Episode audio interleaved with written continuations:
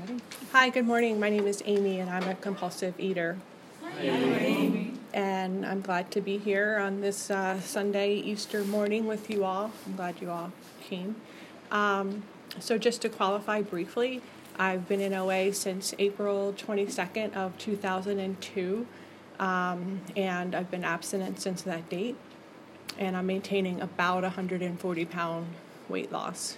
Um, and when I came into OA back in 2002, I was introduced to the Big Book um, as a way of working the steps in this program. And I consider myself fortunate because um, I think that has a lot to do with the reason why I got this program. I mean, yes, I was desperate, and yes, um, I was willing to do whatever you guys told me to do um, which I think also, as we'll talk about in the uh, big book, also played a big part. But I believe that um, I was fortunate to have come across a group and you know a bunch of people that were working this program as it's laid out in the big book. Um, and so with that, uh, we're go- we're going to start right in the doctor's opinion. Um, I'm not going to read it word for word or anything. So just so you know, we're going to split it up. So I'm going to take 15 minutes on the doctor's opinion. Then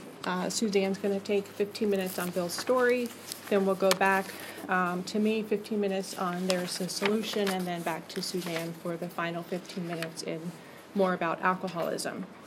Um, and so, in the doctor's opinion, you know, um, the doctor here is, of course, uh, William Silkworth, and um, you know, a psychologist that had been working with um, many alcoholic men um, and was not having a lot of success with um, some of those really hard drinkers. Uh, and so he, un, until um, you know, this a couple of men um, found a way out.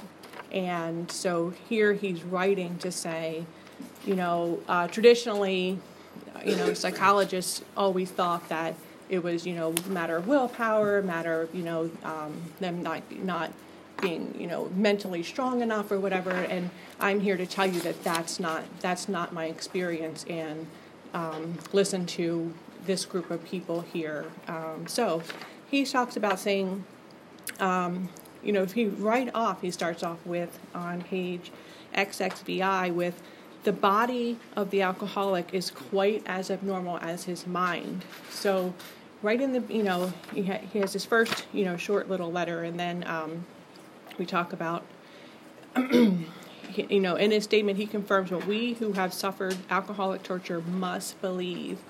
And then he um, it goes on and talks you know, this is bill talking in our belief any picture of the alcoholic which leaves out the physical factor is incomplete. Um, so then you know bill talks a little bit more the one important part on the bottom of page XXVI I think is um, where Bill says, It is imperative that a man's brain be cleared before he is approached, as he has then a better chance of understanding and accepting what we have to offer. And, um, you know, basically he's saying that you have to put the substance down first before we can start talking about the step, before we can start talking about the solution um, your mind has to be cleared of the fog that the substance is introducing to us. Um, another thing that I found interesting is today in OA, our, our message um, today has the same problem that AA had back in the 30s. So in the 30s, they were a lot of people believed that it was just like if you were not mentally strong enough, then you couldn't get in. Well, doesn't that doesn't that can you just move up? I'm talking as loud as I can. Can you hear me better?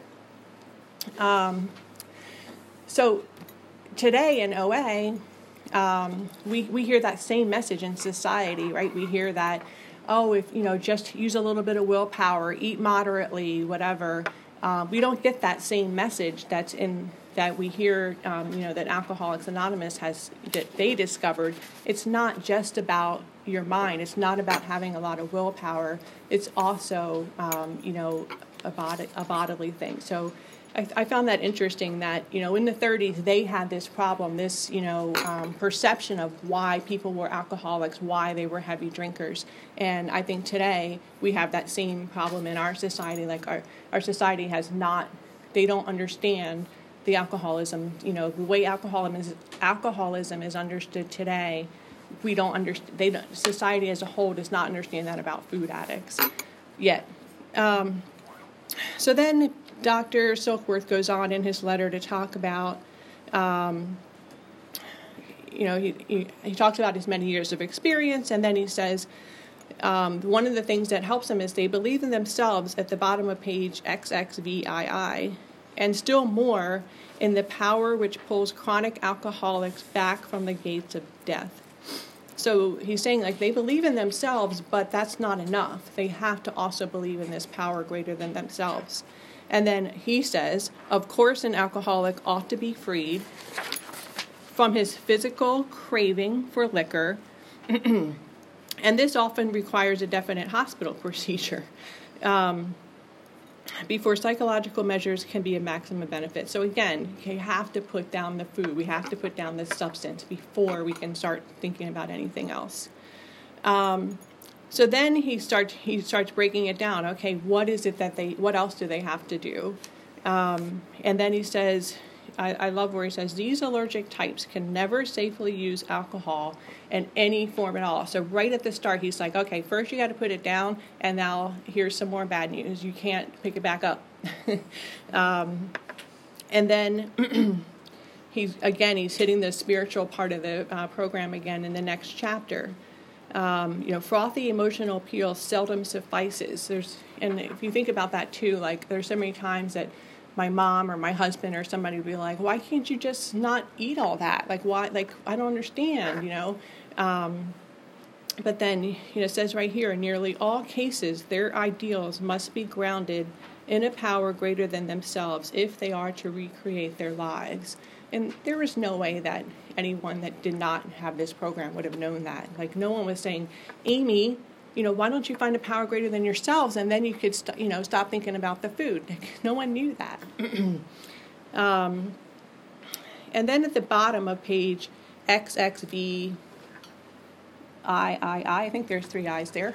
Um, he says he talks about why why do they do this why why are they continue to drink even though they know it's going to cause all these problems in their life and he says men and women drink essentially because they like the effect produced by alcohol um, and you know that was true for me i like that effect i like that numbing effect and um, i liked being sedated i liked feeling full even today you know, some people eat and they're like, oh God, I feel full. And I'm like, yeah, like I like that feeling. um, and and I, I, just how I'm made. You know, it says we because because they like the effect.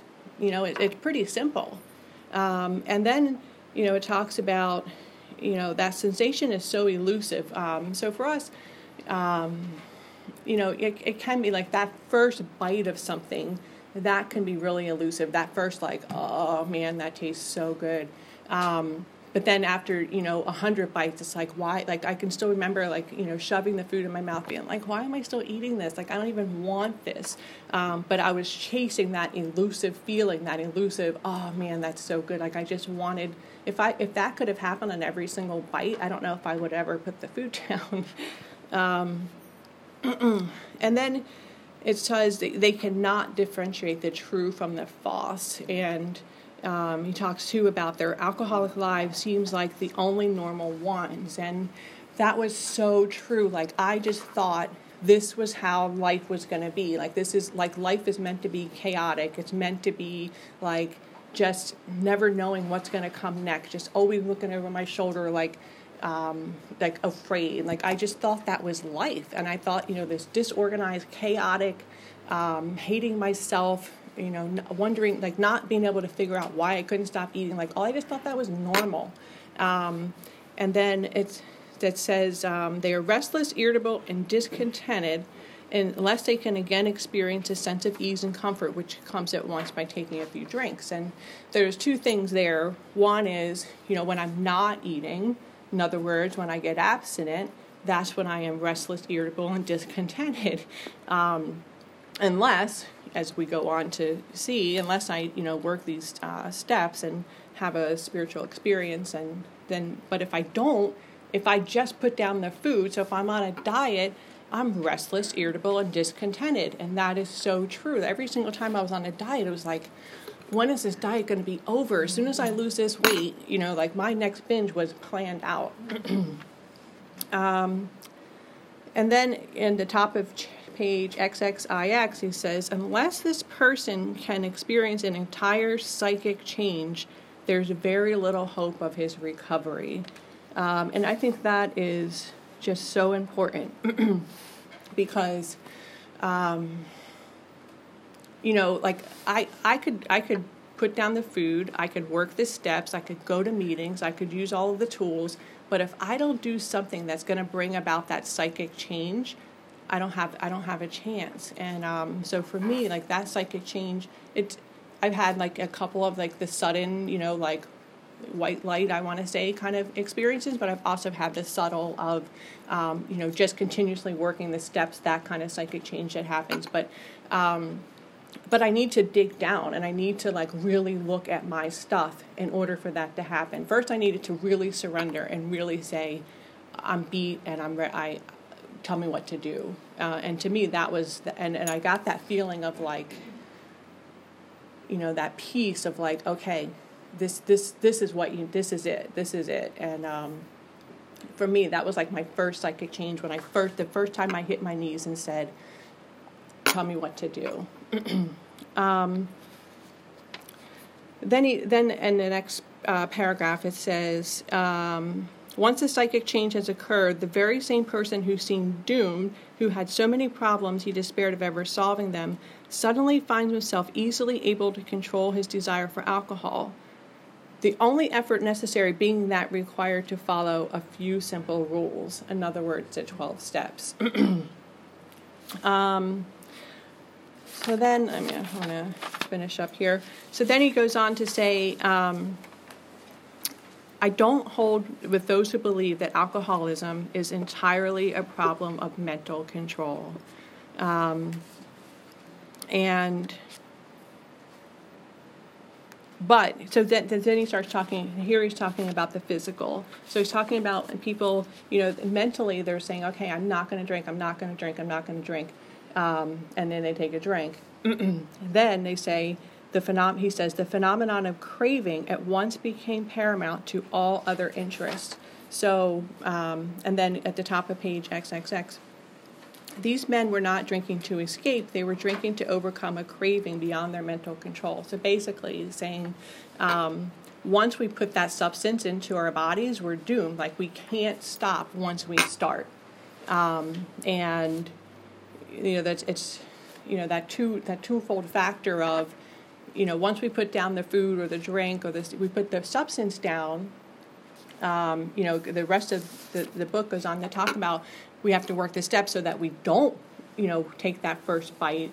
But if we take that first bite, the phenomenon of craving starts, and then we, we don't have another choice. Like we um, we have that craving beyond our control, um, and it's paramount to all other interests.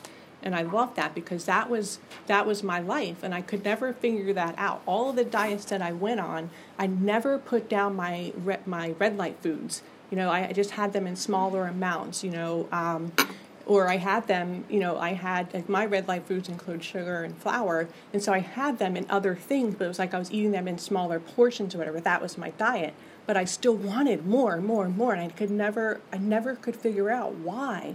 Now I know because I was constantly introducing the allergy back into my body. Um, so then, uh, let's see. And then, he, oh, so and then the rest of here, he on the page XXX, he's talking about the different types of alcoholics. You know, like the um, uh, they're there's the types entirely normal in every respect except in the effect alcohol has upon them. They are often able, intelligent, friendly people. And then in my notes, I wrote me, haha. um, but then um, but then it says they cannot start drinking without developing the phenomenon of craving. So he's like really hammering this point home because who wants to be out? Who wants to abstain entirely? You know, no addict does. Um, so, but then he says the only relief we have to suggest is entire abstinence. Um, and then this immediately uh, precipitates us into a seething cauldron of debate. Um, and you know, I, I've that's I think that's so true. If I think about all the people that I've sponsored, and when we start, I say, okay, let's talk about your food history. Let's let's write down the foods, you know, your binge food. Let's talk about red lights, yellow lights, green light foods. There's so much resistance because they don't want to give it up. And to me, like that is the, our cauldron of debate. Um, and um, and until and until we can become entirely willing to say, yes, these are my red light foods, and yes, I'm putting them down, we're never, I, I don't think, we're never going to stop introducing the allergy. And so we're always going to have the phenomenon of craving, and we don't really stand a chance. Thank you, Amy. Um, hi, good morning. My name is Suzanne. I'm a compulsive overeater and food addict. Hi, Suzanne. Re- recovered, I should say. Um, to qualify, um, I first came into the rooms of OA in ooh, 1989 and uh, did your basic dieting with group support for decades. Um, and uh, didn't really get this program until um, several years ago. Um, and so, consequently, I'm a cautionary tale. Uh, and I can tell you all the wrong ways to do this program.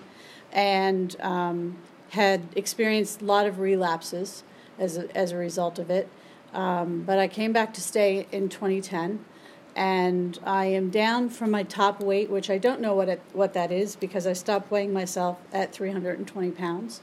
Um, but I do know the pain of not fitting in airplane seats um, not being able to wipe myself in the bathroom, uh, being the heaviest person in the room, um, no matter what room I was in.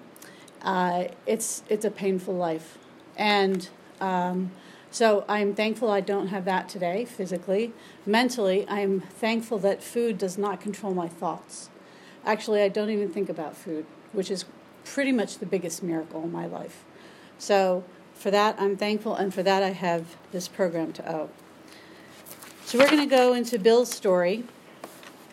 And I know that when I used to read this book, Bill's story was interesting from a historical perspective because he was the founder of this program. But other than that, it really didn't mean anything to me until I really understood that it really, he's, you know, I am him how how is it that I can relate to this man who lived so long ago, who's a man, who's an alcoholic, who you know was a stock speculator? I, I don't. How could I relate? Here's how I can relate.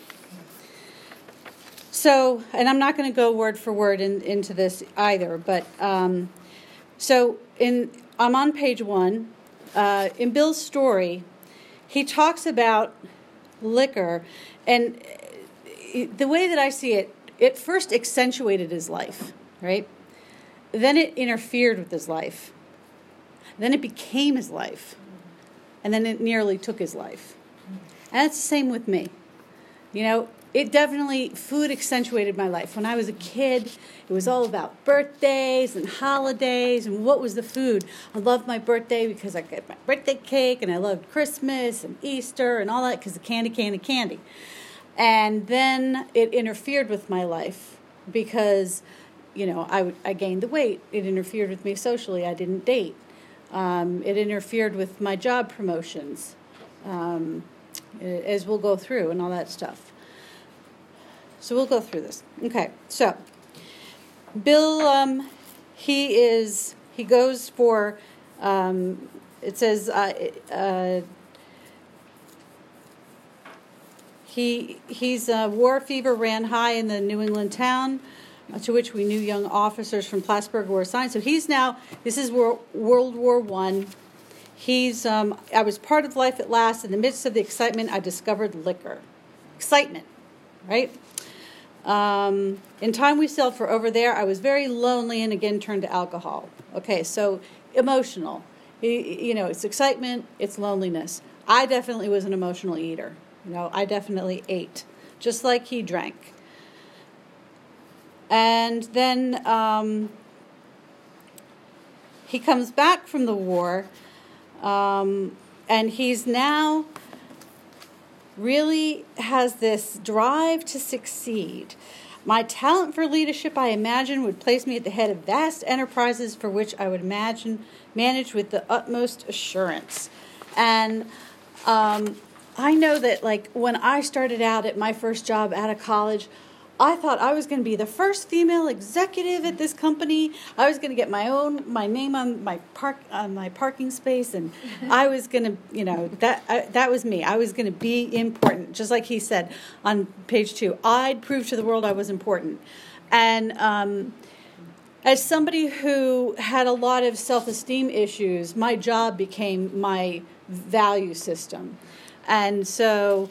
Uh, lucky, luckily for me, I did. I drove myself, and I became identified as a quote high potential employee, and so there's my ego boost. Just like Bill, he um, he's uh, he he's he's very interested here in the in the stock in in Wall Street, um, but before that, we noticed that he has a little bit of an issue with the drink because he um, nearly fails his law course because at one of the finals he was too drunk to think or write. So he's already, his drinking is already interfering with his job, right? So with me, my weight was already starting to creep up a little bit. Um, even though my mind, very bright, I'm working hard, my my weight is starting to creep up, right? So it's a little bit of an issue. So maybe I didn't get quite the frontline job, but they put me in the analyst job, right? So maybe I'm not frontline with the clients yet, but I'm the analyst job, okay? So he's now, he says um, business and financial leaders were his heroes. So he that's that's what he's worshiping right now, like money and and power and stuff. And for me, work was my God. That was that was more important to me than anything else. Um, he uh, he says, I commenced to forge the weapon that would one day turn in its flight like a boomerang and all but cut me to weapons or to ribbons. And for Bill, you know, he used drink when when he was he would go around and he would meet with people to you know, ply their lips to understand what was going on in their businesses and stuff. He used liquor and stuff. For me, to to be able to work so late at night and everything, I would use the vending machine. I went to work and I ate. I ate. I ate my way, and sometimes I worked late so I could eat from the vending machines. You know.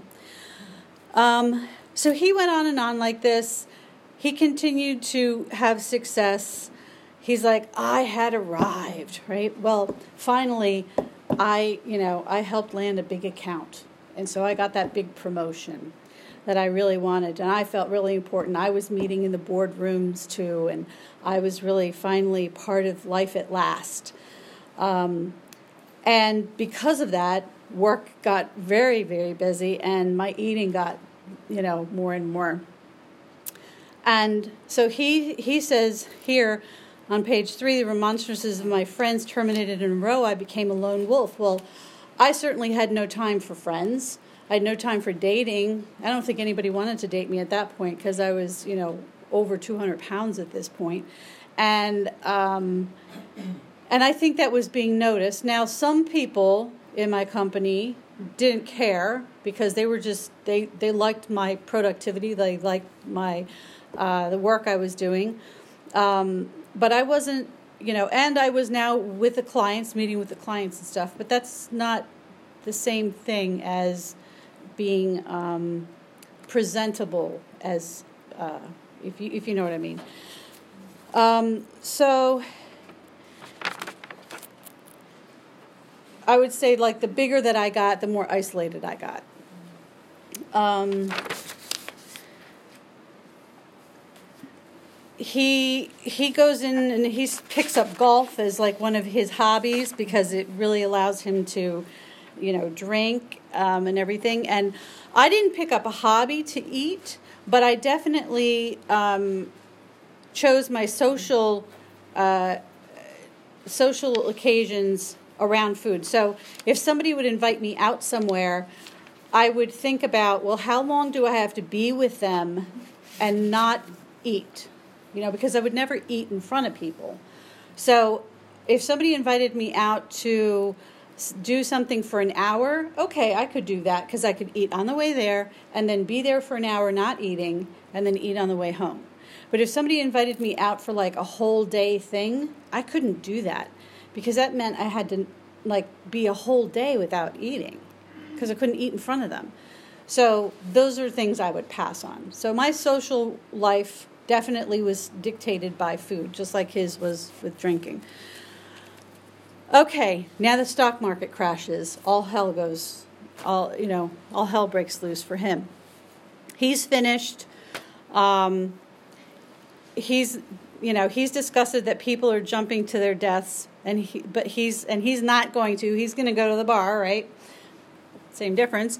Um, and he said, as I drank, the old fierce determination to win came back. Um, and for me, it was when we lost that account, that big account.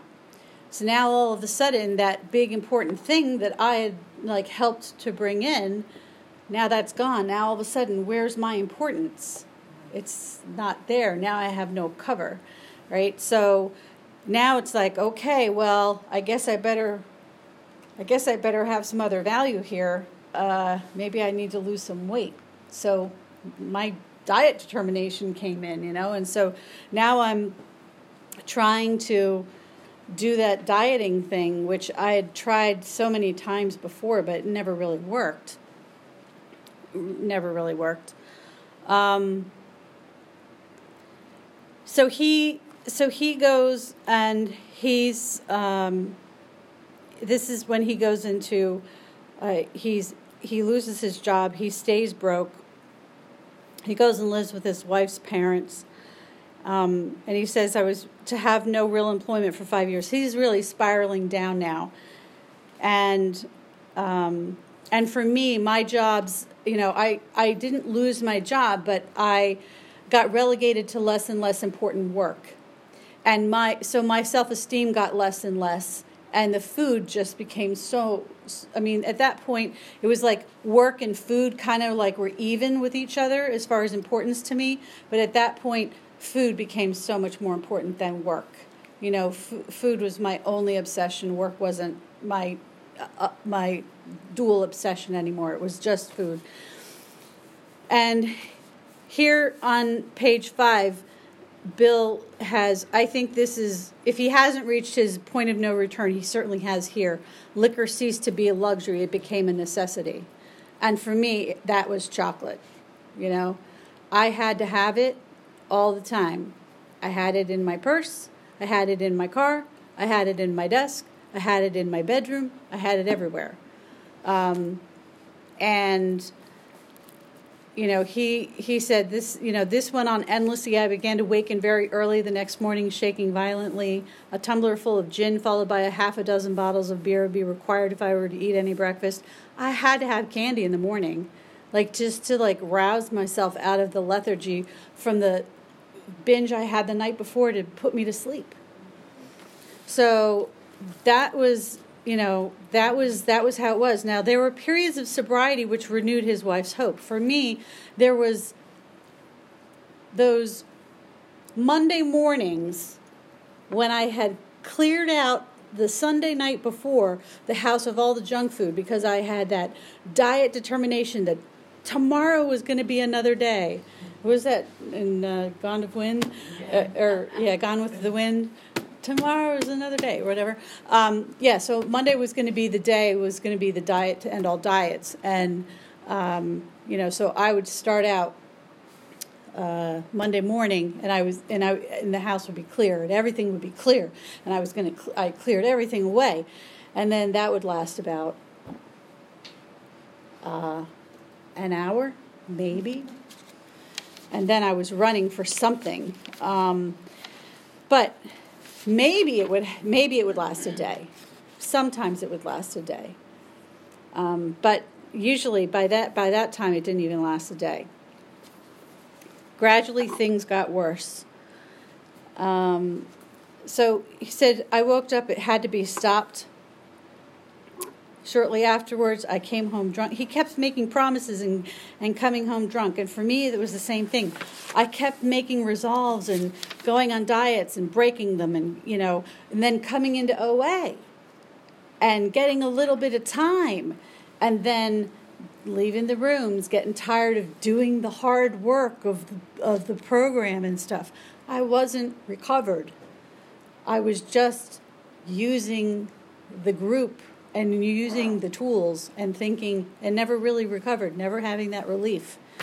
Um, and it was just, I had that same that same feeling of um, agony that he did, and you know, people feared for my sanity. My family did an intervention for me to try to get me back into OA at one point. And, you know, when Bill says he was 40 pounds underweight, well, him being 40 pounds underweight, me being 200 pounds overweight, is no different. You know, they're both very unhealthy conditions. Uh, so then he, he goes to the hospital for the first time and he, and he understands, he meets Dr. Silkworth, he understands what his problem is, and he thinks that now he knows. He has self knowledge. Well, that to me was like when I came into OA and I finally understood that I was an addict and, and I and I and I got it right. Um, and I and I finally read the doctor's opinion and I got it and I understood what my condition was. And self knowledge was going to fix that. Well, it didn't because I didn't give myself over to this program fully. And so the frightful day came when, you know, I ate once more and man, did that dark year happen? I had the darkest year, the where I just binged for like a year straight. It was so painful. Um, and you know that loneliness and despair, that self pity and quicksand he talks about, alcohol being his master, food was my master. Food. I mean, it was so dark. And I'll I'll end with this when he talks about coming back from the hospital a broken man, fear sobering him for a bit, and then came the insidious insanity of the first drink. Um, in June of 2010, I had an episode. I drove myself to the emergency room. I thought I was faint. I thought I was having like a going into a diabetic coma. I didn't have diabetes, but I didn't. Oh, because I hadn't been to the doctor in so long. But I felt like I was blacking out. And I got there, they took my blood sugars and everything, and then the doctor came in and said, um, your, your sugars are fine, but your blood pressure is 200 over 120. You have high blood pressure? And I said, No, I didn't. No, I did. And she said, Well, you better follow up with your doctor. And I said, Okay. So, you know, I could have, I, I was like at the point where I could be stroking out with this blood pressure. And that should and that scared me. It really scared me. That was june. Well i binged from june until october when i came back into these rooms to stay. So yes i understand this disease. And it's done to me what it did to bill and at that point that's my step one story and how i relate to bill and I'll pass that back over to Amy. Okay, thanks, Suzanne. Um, so now we're going to jump ahead to there's a solution. Um, and in many ways, there's a solution. It's just kind of uh, reiterating uh, the doctor's opinion. It goes into a little bit more depth. And I like how it starts out with in the very first paragraph, it says, you know, nearly all of these people, um, thousands of men and women have recovered and they've solved the drink problem. You know they they start off with that hope like we have an answer here so listen up. Um, and then at the bottom of the page it says the tremendous fact for every one of us is that we have discovered a common solution. And i love that because you know, so many so many times I hear in OA like, oh, um, you know, we we all identify or we the reason why we're um, a, a cohesive group is because we have a common problem, and that's not true. It's not it's not 100% true. The entire truth is that we have a common solution. Yes, we do all have the same common problem, but we would not like the doors of OA would not I don't think would still be open if we didn't have a solution. You know, like okay, yeah, we're all going to come in and complain about a problem. That's a diet club. Um, so I love that it, it focuses on the solution, and I need that because you know inherently I'm more of a negative type personality, and I always have to you know remind myself or be reminded focus on the solution, focus on the solution. Um, and then it says we have a way out, which we can absolutely agree, um, upon which we can join in brotherly or sisterly and harmonious action. And I underline action because it's not thought. You know, um, it's not that we can come in and think, oh yeah, like I, you know, I did all those things um, to other people and I probably, you know, should probably start acting differently. I should probably put down the food. I should probably go to a meeting. I, you know, it's not thinking; it's action. All this, this whole program is about action. Um, so then, you know, on the page 18, it talks about how do we approach. You start talking about how do we approach um, other alcoholics, other compulsive overeaters, and you know, it says like it talks about how and he's like reiterating the doctor's opinion where like psychologists have tried to help you know other people have tried family members have tried to help but it wasn't until someone that has that same problem talked to them that they could start to under to start to maybe soften up and say oh you have the same thing i do maybe i'll listen to you there's just something about that common like oh you really understand you could have empathy whereas other people have sympathy um, and for me, that was true as well. You know, to come in and find this group of people that said, "Yep, yep, I did the same thing, did the same thing, did the same thing," and here's what I did, so I'm not doing that anymore. Um, on page top of page 19, they say, "We feel that elimination of our drinking is but a beginning." So, in other words, yes, we have to put the food down, but that's just that's just the very very very beginning the very first thing you know basically step zero put the food down um, a much more important demonstration of our principles lies before us in our respective homes occupations and affairs so in other words what do our lives really look like? You know, we can we can put the food down and come to the meetings and say, "Yep, I'm abstinent," but what's going on outside? Are we still crazy? Are we still acting like a jerk? You know, to our family members, to our friends, or whatever? What what are, what does our financial situation look like? Are we still, you know, for me, this disease affected every area of my life. You know, my finances were a hot mess when when I first came in here, um, and if I if I can't, you know, today say and not not to say that I have to be rich today, but that I have to have some kind of order, some kind of like I can't have chaos in any area of my life, or I'm going to go back to that food. It's just the way it is for me.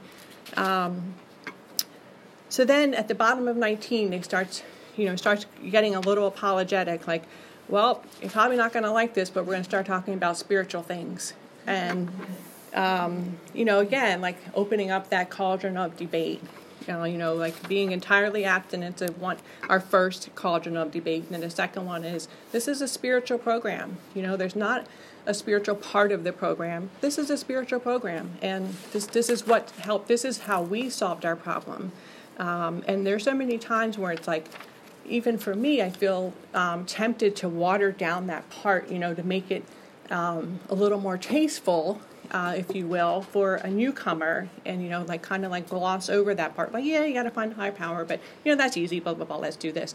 But I'm really doing myself and them a disservice because that's like, and if if if I you know if I really stop and think about it, the people that I've done that with and who have then since left, they weren't. I I I said that they did not. They were not ready to really.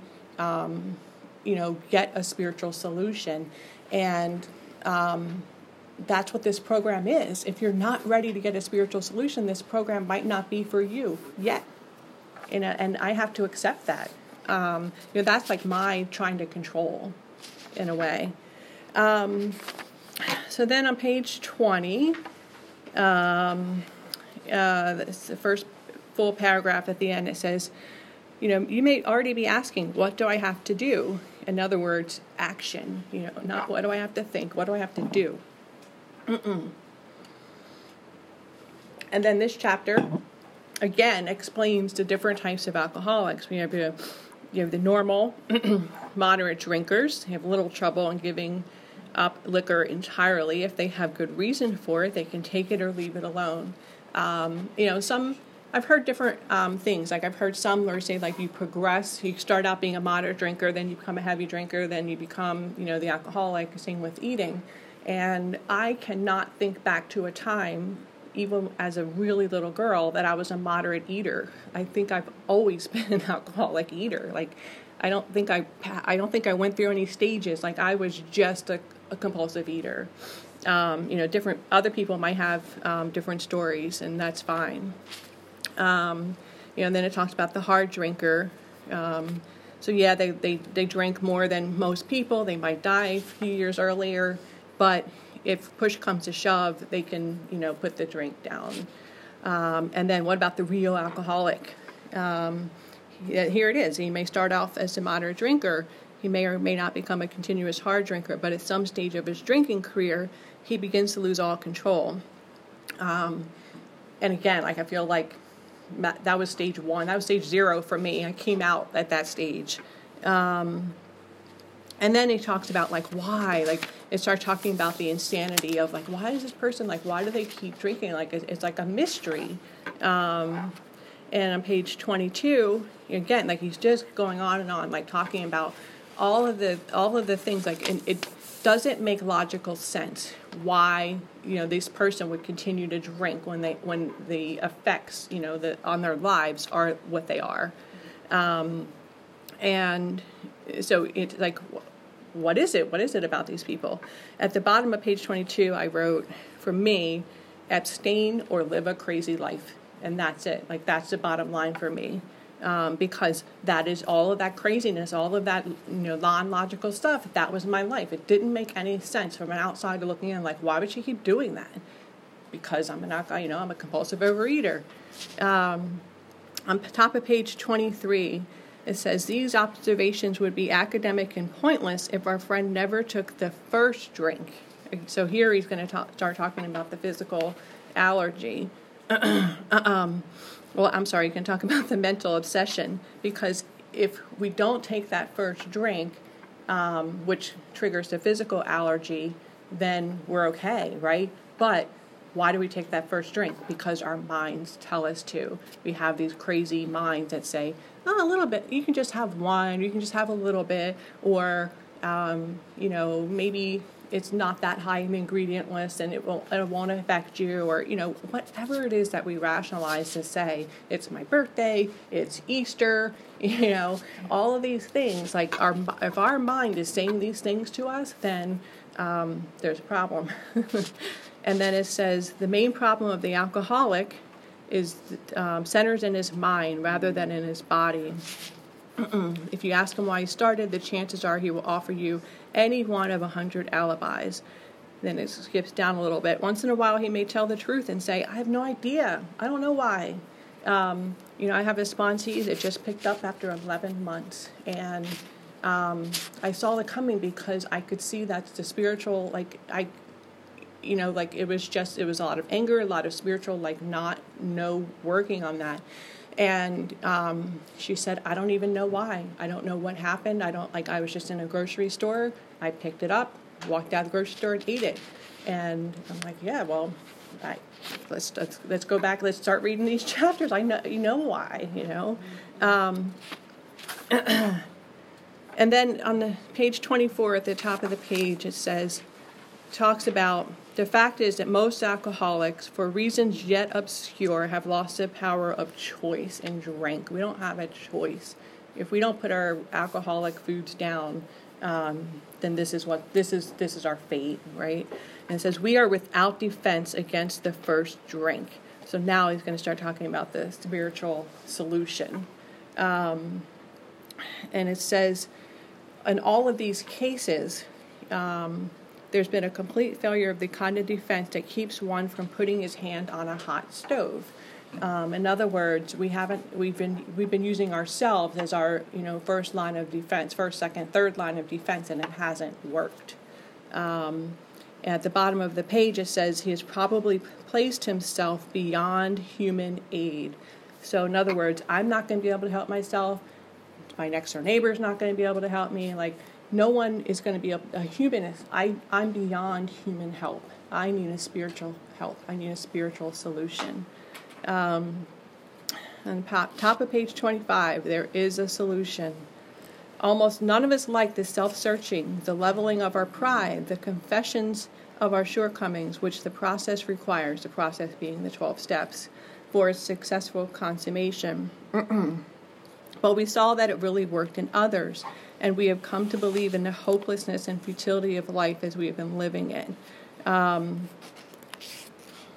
and then um, the, in the middle of the page, it says The central fact of our lives today is the absolute certainty that our Creator has entered into our hearts and our lives in a way which is indeed miraculous. He has commenced to accomplish those things for us which we can never do by my, ourselves. If you are seriously alcoholic as we were, we believe there's no middle of the road solution. There's no door number three. Um, I'm just going to skip real quick to the top of page 27 some of our alcoholic readers may think they can do without spiritual help. Um, and then in the middle of the page, it says um, alcoholics have had what are called vital spiritual experiences. Experiences. Um, then he talks too about um, people that are already religious, and but their religion hasn't helped them you know, overcome um, compulsive overeating or alcoholism. Um, and at the bottom of the page it says his religious convictions were very good.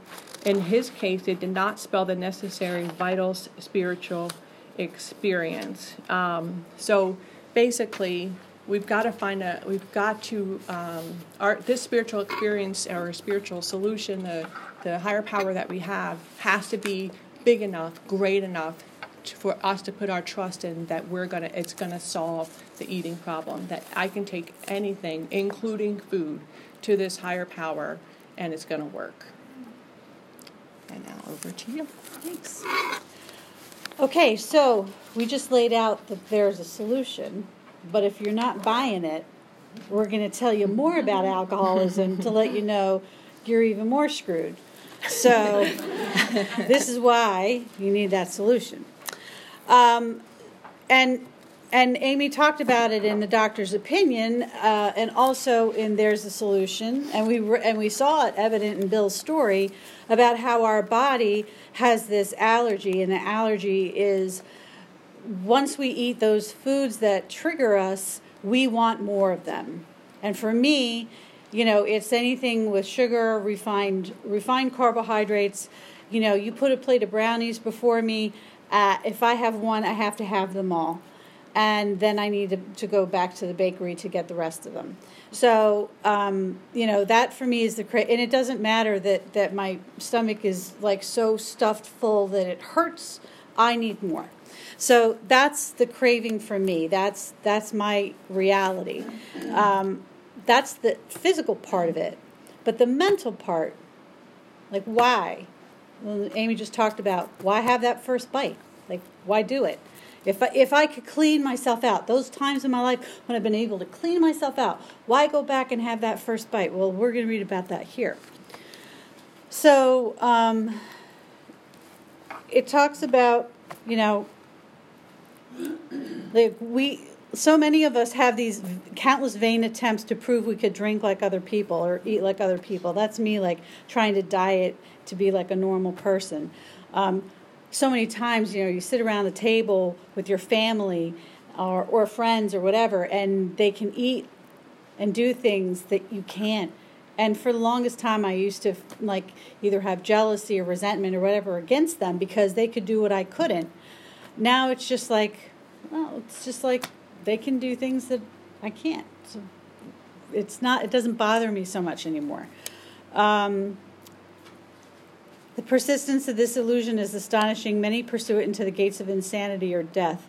Uh, yeah, I could. I could continue to go out there and try to eat like normal people until it kills me if I want to. Um, that's the reality. That's for me. That's the reality. I'll eat myself to death. The delusion that we are like other people or presently maybe has to be smashed. Smashed. It's a delusion. I got to smash it. If you ever go to like a fun house and you look at the mirrors and it's all distorted and stuff, you know, if I thought that that was how I really looked, that's a that's a, that's a distortion, right? I got to smash that. That's not that's not real. Um, we know that no real alcoholic ever recovers control. It should say never, ever recovers control. Such intervals, usually brief, diets, were inevitably followed by still less control, which led in time to pitiful and incomprehensible demoralization, gained back all the weight and then some. Over any considerable period, we got worse, never better. That's my experience for sure. So this is still going more into um, all of the on page 31 that paragraph about here are some of the methods we've tried drinking beer only limiting the number of drinks blah blah blah blah blah all that.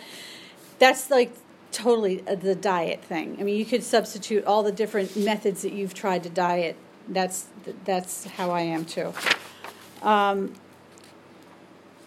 and then on um, 32 it gives you an example of a man who who was 30 years old and had a had a problem with spree drinking when he was young. Um, but he made up his mind that he was going to stop drinking so he could be successful in business. So he did. He quit for like 20 years and then he retires and he had a successful business career. And then he retires. Out comes the bottle and his slippers. He's thinking, since he didn't drink for 20 years, he's okay. He, he can do it and then he has he's he's he ends up in the hospital very quickly and tries to quit but he can't and in 4 years he's dead. So it just it just says once an alcoholic always an alcoholic. He has that problem. Like if i want to th- if i think a year from now a month from now a week from now 10 years from now whatever that i can have brownies again that's the delusion I will never be able to have brownies again. It's not going to kill me, let me tell you. Um, it says if we are planning on page 33 if we are planning to stop drinking there must be no reservation of any kind nor any lurking notion that someday we will be immune to alcohol i had a friend who said um, when she was 90 she was going to just eat the way she wanted to eat and I think, well, more power to you. I know if I did that, I'd be dead by the time I was 90 and a half um, because I would get so sick. Um, and I don't know, I wouldn't want to end my last years like that. First of all, not just the sickness, but just being disconnected from my higher power is a miserable is a misery I wouldn't want to be, I wouldn't want to experience. Um, and it says that, you know, to be gravely affected, one does not necessarily have to drink a long time nor take the quantities that some of us have. This is particularly true of women. Uh, and, um, and it says, we who are familiar with the symptoms see large number of potential alcoholics among young people everywhere, but try and get them to see it. And I think about because I came into the rooms so young, um, had I known then what my life was going to be like later in my disease, would I would that have stopped me? Probably not. You know, probably not. Um, because self knowledge doesn't stop you, right? I had to get, I had to reach my bottom. Um, I I hope that uh, people don't have to get as mangled as I did to to be able to get to get this to see um, to see the um, the danger in this. I, the way I say it is like as as an addict, I'm getting pushed off a cliff, right? And there's less and less land between me and the edge of that cliff every time.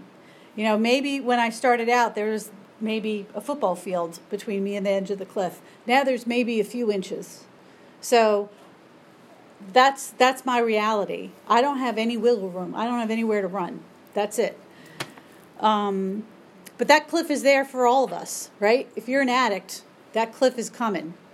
So it's either stop now, stop later, but the cliff is there. Um, it talks about these experiments about leaving it alone for a year um, and that type of thing to, to decide whether you are one or not.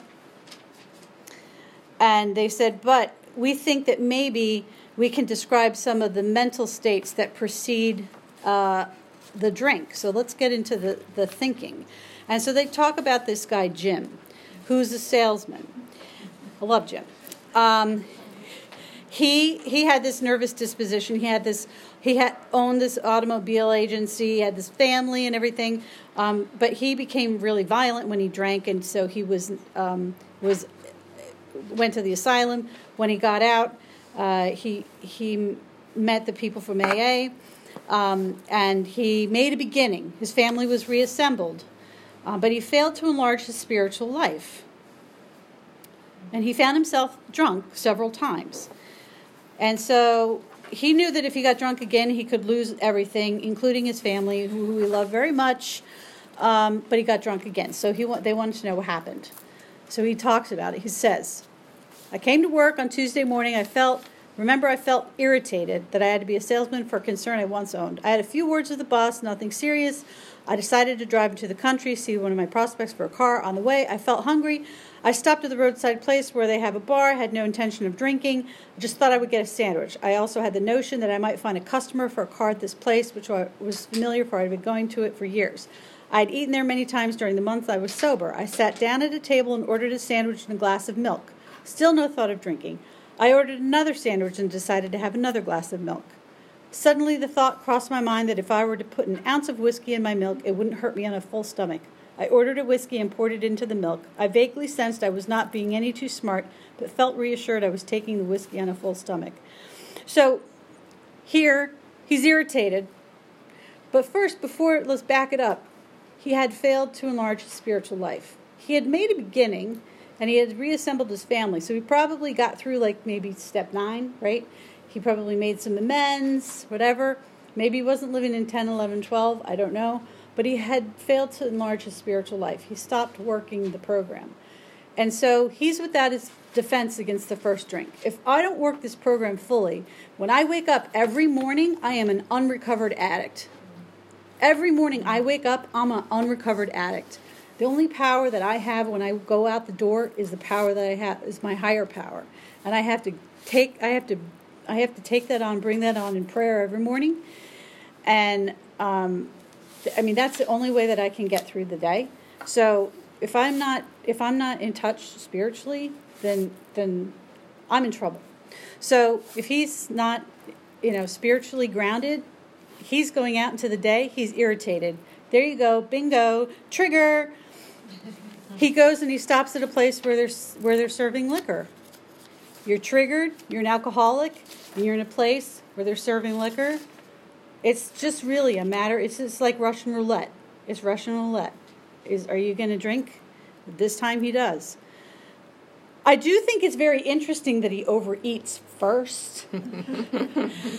Maybe they don't notice that, but as a compulsive overeater, I do notice that.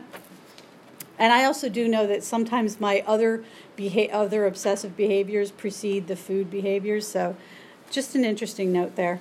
Um, so he had a lot of knowledge about it, but he pushed that aside with the foolish idea that he could have whiskey if he drank it with milk. And I've had some crazy ideas about, um, you know, how I could have my food and, you know, if I just shaved a little thing off or if I, you know, if I heated it up really high or, you know, or if it was organically grown, no pesticides, or what you know, whatever. You know how that goes. All those crazy rationalizations. Um, there's little serious or effective thought during the period of premeditation of what the terrific consequences may be. It's just insanity. Is really what it is. Um, then they talk about the jaywalker. And this jaywalker person loves to go out and um, keeps getting hit by cars. then by trolleys, and like then by a fire truck, he gets his back broken and everything. You think this is kind of ridiculous, right? It's a ridiculous uh, thing. But I think about that like I had this thing that like if I ate sugar-free candy, then it didn't really count. But the thing was like the sugar-free candy that they had I had such a bad reaction to the sugar-free candy. It was so painful for me digestively that I couldn't eat like more than a couple pieces without having extraordinary pains. But I kept eating it. And every time I would eat a piece, I'd be like, oh God, oh God, oh God, oh God, oh God, oh God. And then once that would pass, I'd be like, all right, I'm going to go have another piece. Maybe if I have a piece this time, it won't hurt me. And then I have another piece, and oh God, oh God, oh God, oh God, oh God, I won't do it again, I won't do it again. And then would would I throw the bag away? No, I wouldn't throw the bag away. That's my jaywalking. I would eat things that would hurt me, but I didn't want to throw that bag away. Um, and then you have Fred, who is this business partner who um, who doesn't think he's an alcoholic and uh, wants to um, you know, has a problem, is in the hospital, and then he uh, he he hears he talks to the folks from AA, and he's like, "All right, I hear what you're saying. I, I admit I have some of the characteristics, but." Thanks, but no thanks. I, I think I can lick this problem on my own. And we may have people that come into the rooms and m- might identify with some of the things that we say, but I, I don't think I'm quite as bad as you guys yet, so thanks, but no thanks. I'll, I'll, I might come back. And then he goes and he has this perfect day and this perfect business meeting. And then what happens? He crosses the threshold of the, of the hotel and thinks, I might just have a couple of highballs with dinner, and goes and has them. not even a thought. That doesn't, no, no defense at all.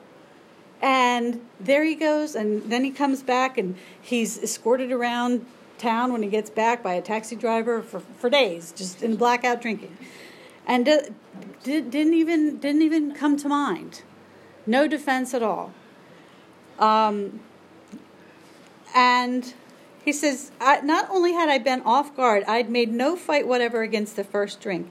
This time I had not thought of the consequences at all. And I had that same experience. I was in San Francisco at a business meeting. Everything went fine, perfect day. And I was clean of my substances. I'd been clean for like ah, a good eight months. Eight months clean. And I was in San Francisco, so therefore I needed to have sourdough bread. You know? So I had sourdough bread with dinner. And then after that, I was cruising Fisherman's Wharf looking for sugar free candy, which you know what that's going to do to me. Um, and that's, you know, that that's my experience. And then, of course, the real thing came in after that. that that didn't stop me. So, um, so and and not even a thought, like not even a thought. Like where did that thought come from?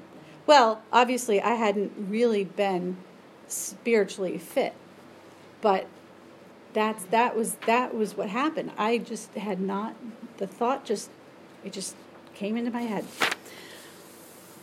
It says, you know, uh, they said that though I did raise a defense, it would one day give way for some trivial reason for having a drink. I saw that willpower and self knowledge would not help in those strange mental blank spots. And that's what my mind does strange mental blank spots. It has to have those blank spots because otherwise I would say, no, you can't. You know what's going to happen. No, my mind has to have a mental blank spot to so that delusion will persist so it can continue to get the fix it needs to get the relief it wants.